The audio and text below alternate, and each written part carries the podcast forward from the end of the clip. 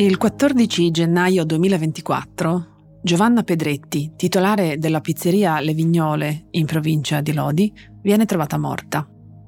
Si ipotizza il suicidio. Pochi giorni prima, un suo post social, la cui veridicità è stata contestata, era diventato virale. E oltre che attirare l'attenzione del pubblico, social appunto, era stato attenzionato anche dalle forze dell'ordine.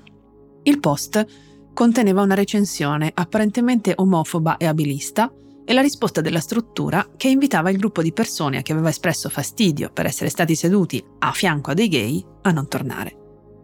Per l'esattezza, la recensione da una stella recita mi hanno messo a mangiare di fianco a dei gay. Non mi sono accorto subito perché sono stati composti. È un ragazzo in carrozzina che mangiava con difficoltà. Mi spiaceva, ma non mi sono sentito a mio agio. Peccato perché la pizza era eccellente e il dolce ottimo, ma non andrò più. E segue la risposta appunto del proprietario, in questo caso della proprietaria, che dice meglio se non tornate più perché noi non vogliamo avere persone di questo tipo nei nostri locali. Vero? Falso? Scambio creato ad arte per fare pubblicità? Intanto una donna è morta. Non sappiamo se come conseguenza diretta di tutto quello che è accaduto e il tribunale social si può spostare sul prossimo obiettivo.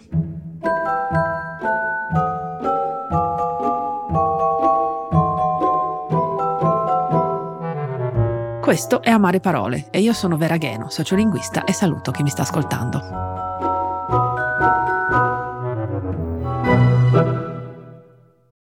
This episode is brought to you by Shopify. Forget the frustration of picking commerce platforms when you switch your business to Shopify, the global commerce platform that supercharges your selling wherever you sell. With Shopify, you'll harness the same intuitive features, trusted apps, and powerful analytics used by the world's leading brands. Sign up today for your $1 per month trial period at shopify.com slash tech, all lowercase. That's shopify.com slash tech. Vorrei peraltro far notare che se anche la recensione fosse falsa, la risposta che ha dato la signora Pedretti ci mostra una persona dal cuore grande, che comunque ci teneva a sottolineare che nel suo locale non sono ammesse discriminazioni omofobe o abiliste o di altro tipo. E nel caso fosse stato commesso un illecito, inventando una recensione, non è compito nostro fungere da tribunale. Per questo esistono, casomai, le autorità. Nel frattempo, anche io mi sono trovata nel mezzo di un attacco mediatico di massa, che ha peggiorato dando una rispostaccia all'ennesimo commento che mi ha fatto saltare i nervi. Di certo non sono fiera di aver perso la pazienza, ma ho sperimentato sulla mia pelle il peso dell'accumulo di centinaia di commenti negativi. E sempre negli stessi giorni è stata attenzionata anche Paola Cortellesi, rea di avere tenuto una lezio alla Luis sulla fiaba. Non doveva essere invitata in università perché non è una studiosa, dicono alcuni. È prassi invitare a parlare persone non dell'ambiente accademico. Io anni fa, per esempio, invitai i ragazzi di Lercio a tenere una lezione nel mio corso. Non bisogna toccare le fiabe, hanno detto altri. Rimando per questo all'episodio 18 di questo podcast, intitolato Biancaneve, le fiabe e lo spirito del tempo. E ancora, non doveva andare a fare una lezione alla Luis perché è un'università privata e costosissima. Su questo non ritengo neanche di avere un giudizio da esprimere. Su un piano leggermente diverso, ma anche di maggiore virulenza, abbiamo la vicenda di Chiara Ferragni. Ancora una volta, se nella vicenda delle sponsorizzazioni e della presunta beneficenza ci sarà qualcosa da sanzionare, lo farà la magistratura. Ma le migliaia e migliaia di commenti irati, pieni di odio, di sarcasmo, che hanno costretto l'imprenditrice influencer a chiudere temporaneamente i commenti sotto ai suoi post su Instagram, non sono in alcun modo, per quanto mi riguarda, giustificati. Per me, tutto questo non giustifica nemmeno il riferimento che ha fatto alla vicenda Giorgia Meloni nella conferenza stampa di fine anno che quest'anno è diventata di inizio anno. Stiamo parlando di una questione che deve risolvere il Tribunale, non di una vicenda di carattere politico. Peraltro, non è che nell'ambito politico mancherebbero vicende pecuniarie più pertinenti da menzionare. In ordine, una donna che non è un personaggio pubblico, travolta dall'improvvisa e non sempre positiva visibilità. Una che è un piccolo personaggio pubblico che, come direbbe Matteo Bordone, ha pestato un merdone e diventa il nemico pubblico numero uno. Un personaggio pubblico di tutto rispetto come Cortellesi, che subisce una scarica di odio in rete senza peraltro che si conoscesse davvero il contenuto della sua prolusione, se non dai pochi spizzichi e bocconi apparsi sui giornali. Infine, un personaggio pubblicissimo e famosissimo che improvvisamente si trasforma in qualcuno su cui sputare liberamente. Motivazioni differenti, dimensioni differenti, ma che portano a comportamenti simili da parte di una moltitudine di persone senza volto, la famosa massa. Al di là dei singoli casi, esiste un copione che in parte abbiamo già visto nella puntata Anatomia di una shitstorm, ma che si ripete sempre uguale a se stesso e che vorrei quindi analizzare nel dettaglio. La sequenza è qualcosa titilla il pubblico dei social. È stato commesso uno sbaglio, una persona è stata colta in fallo. Si scatenano i giustiziari della rete, come recita il titolo di un libro che ho già citato, di John Ronson. Tante persone portano la loro pietruzza alla lapidazione. Di per sé i singoli messaggi non sono per forza tremendi, ma è la loro massa che li rende pesanti da sopportare, sempre di più, talvolta fino alle estreme conseguenze. Come scrive Raffaele Alberto Ventura in un post su Facebook di qualche giorno fa, Visto che non impariamo mai, l'unica risposta alla gogna di ieri sarà la controgogna di domani, perché se c'è una vittima ci deve essere anche un colpevole. Ma che facciamo quando il colpevole è distribuito, frammentato, vaporizzato, polverizzato? Quando il male è il risultato di tante piccole azioni tutto sommato innocenti? Quando magari un commentino, una condivisione, un like, uno sguardo lo hai dato anche tu? E avevi diritto di farlo, forse perfino ragione. Il problema è quello che gli ingegneri chiamano il carico critico, gli economisti effetto farfalla, i chimici reazione a catena, i fisici effetto domino. Insomma, la responsabilità cumulativa determinata dall'accumulo di singole azioni che prese individualmente possono sembrare insignificanti, ma che collettivamente hanno un impatto significativo. Un problema essenzialmente ecologico che qui si applica anche alla comunicazione. I filosofi morali si chiedono come si distribuisce la colpa, quanti granelli di sabbia ci vogliono per fare un mucchio. Più urgente è capire come possiamo spezzare le reazioni a catena prima dell'esplosione, dove e come intervenire per isolare il contagio. Fine della citazione. Il tipico e probabilmente più sensato consiglio che viene dato a chi si ritrova nel bel mezzo di un uragano è di stare fermi, di non fare assolutamente niente, di aspettare che l'onda passi, Normalmente queste gogne possono essere anche molto intense, ma solitamente sono anche estremamente brevi. Se si ha la pazienza di resistere al desiderio di replicare, cosa che ad esempio io non sempre sono stata brava a fare, la tempesta passa anche prima. Ma come dice Ventura, chiediamoci come possiamo spezzare le reazioni a catena prima dell'esplosione. Per quanto mi riguarda, penso che occorra capire quali sono gli elementi che facilitano o fomentano una reazione spesso spropositata di fronte a chi si ritiene abbia sbagliato. Nonostante io sia in rete da 28 anni, sbaglio, sbaglio anch'io, non me ne tiro fuori. A ogni modo, sull'argomento ho scritto molto, tra cui due libri, Tienilo acceso del 2018 assieme a Bruno Mastroianni e L'antidoto del 2022, entrambi per Longanesi.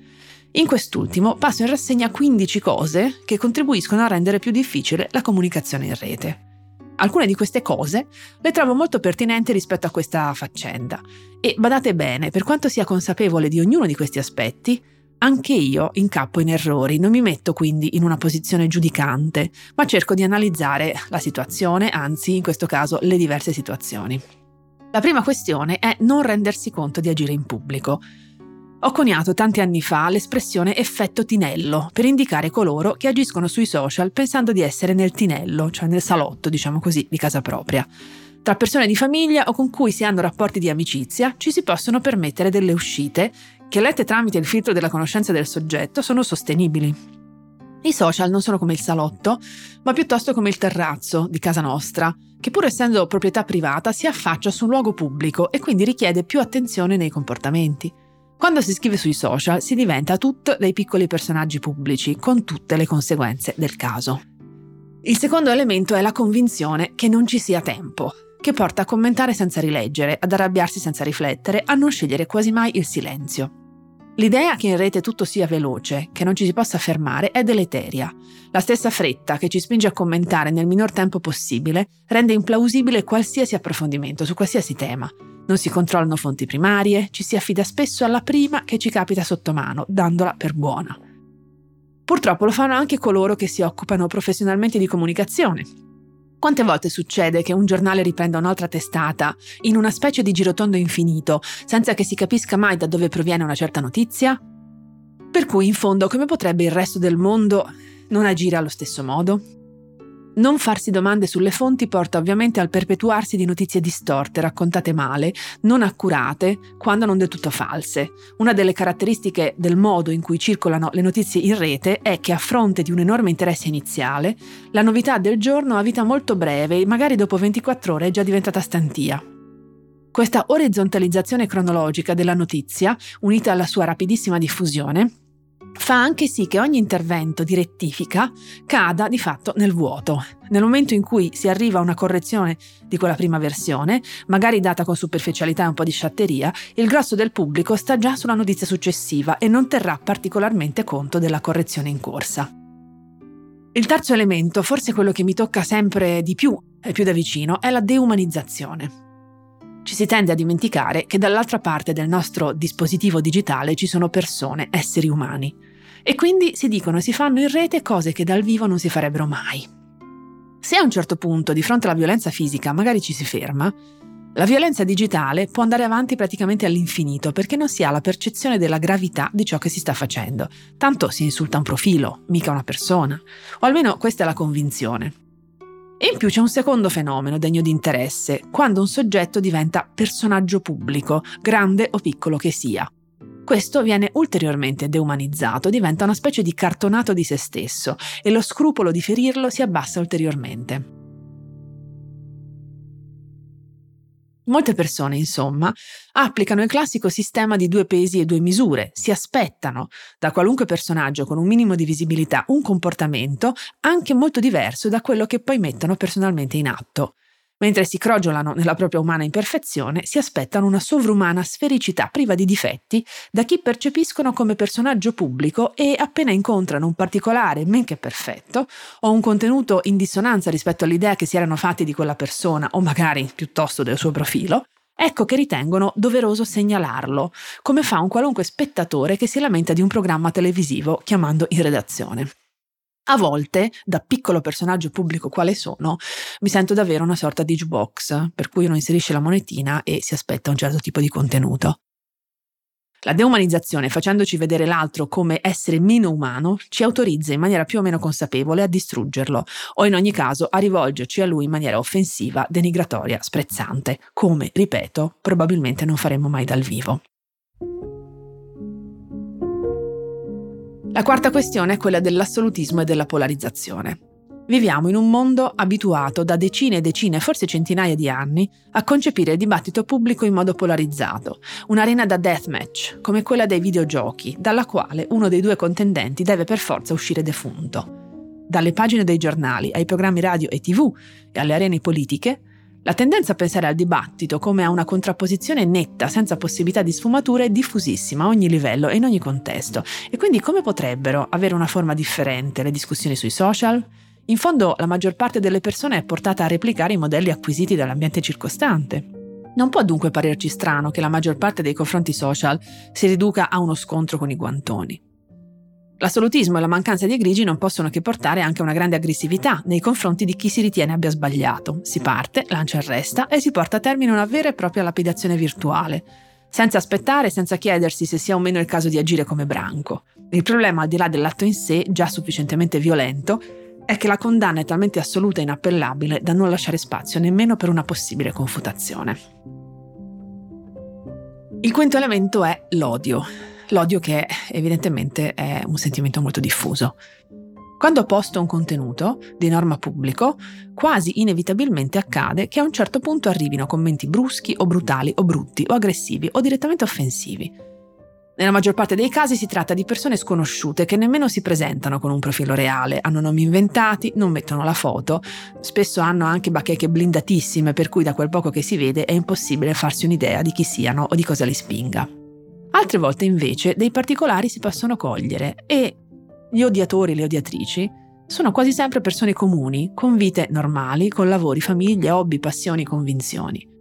Eppure reputano normale andare sul profilo di una persona che evidentemente non conoscono o conoscono per sentito dire, spesso in base a narrazioni distorte, e cercare di ferirla in mille modi diversi.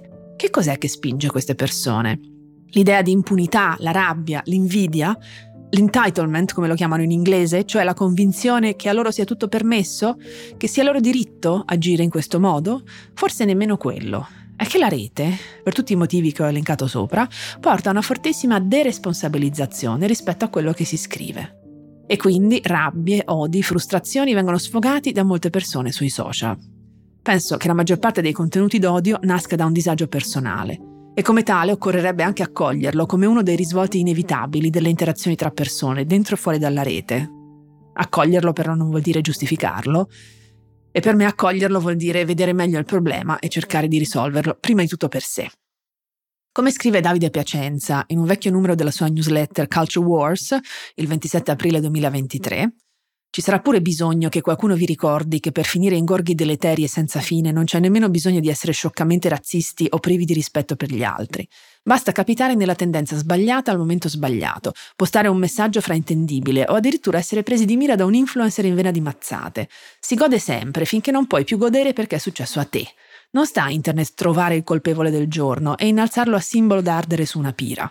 Non solo perché i procedimenti giudiziali nei consessi civili si fanno altrove, ma anche perché ciò che accade sui social è soltanto un format collaudato, un teatrino con ruoli fissi e nessun reale progresso sociale o di coscienza. C'è chi è sbagliato e chi è stato offeso. La persona dietro al dito è quella che sta venendo indicata.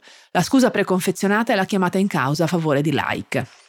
Non si impara nulla, non si fanno passi avanti o di lato, l'unico fine dello shitstorm è da ricercare nello shitstorm stesso, come nei reality show che impiegano personaggi stereotipo per alzare gli ascolti. Dobbiamo accorgerci del maleficio claustrofobico in cui le multinazionali dell'algoritmo ci hanno imprigionato. La frase non provo nessuna pietà non è niente di cui vantarsi. Non merita like né orgoglio e siccome era da condivisione corale, è senza mezzi termini e da sempre la porta sull'abisso dell'umano. Fine della citazione. Abbiamo lavorato duramente per creare degli ordinamenti giuridici che superassero il modello dell'occhio per occhio, dente per dente, eppure sembra che ci stiamo ritornando. E per finire, volevo aggiungere fra gli elementi che diciamo disturbano la comunicazione in rete e possono contribuire alla creazione di queste dinamiche distorte, le narrazioni. Qualche giorno fa una persona mi ha chiesto su Instagram cosa desiderassi per il 2024. Oggi, all'ennesimo commento assurdo in cui mi si accusava di cose non vere, ho formulato un pensiero. Per il 2024 vorrei che le persone mi volessero bene o mi odiassero per motivi reali, non i motivi inventati. Purtroppo in moltissimi casi si tratta di narrazioni che, se non sono completamente false, sono in larga parte deformate.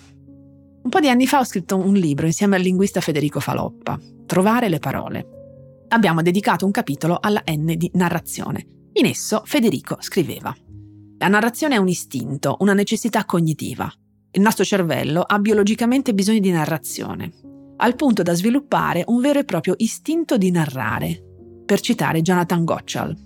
Questo perché la narrazione risponde ha un bisogno cognitivo primario, quello di prendere coscienza di sé e della realtà che ci circonda per aumentare le nostre chance di sopravvivenza. Siamo animali narranti e narrati. Organizzare il pensiero in storie, in narrazioni, è il modo che abbiamo per facilitare la memoria, per gestire la complessità cognitiva del nostro presente. Dunque, in una certa prospettiva, è inevitabile che costruiamo racconti e cornici di senso compiuto attorno agli avvenimenti e alle cose. Certo, un conto è raccontare storie, un conto è distorcerle o inventarle di sana pianta. Viviamo in un presente talmente ricco di sollecitazioni che abbellire i fatti sembra quasi necessario per farsi ascoltare e per distinguersi. Fine della citazione. D'altro canto, però, sarebbe opportuno avere maggiore consapevolezza di questi meccanismi e quindi guardarsi da come le cose vengono raccontate in rete, senza per forza credere alla versione che circola per prima, e che magari sembra tirare tutti i fili giusti, titillare i nostri bias. Non possiamo probabilmente vivere in un mondo libero da notizie distorte, ma possiamo aumentare i nostri anticorpi verso di esse.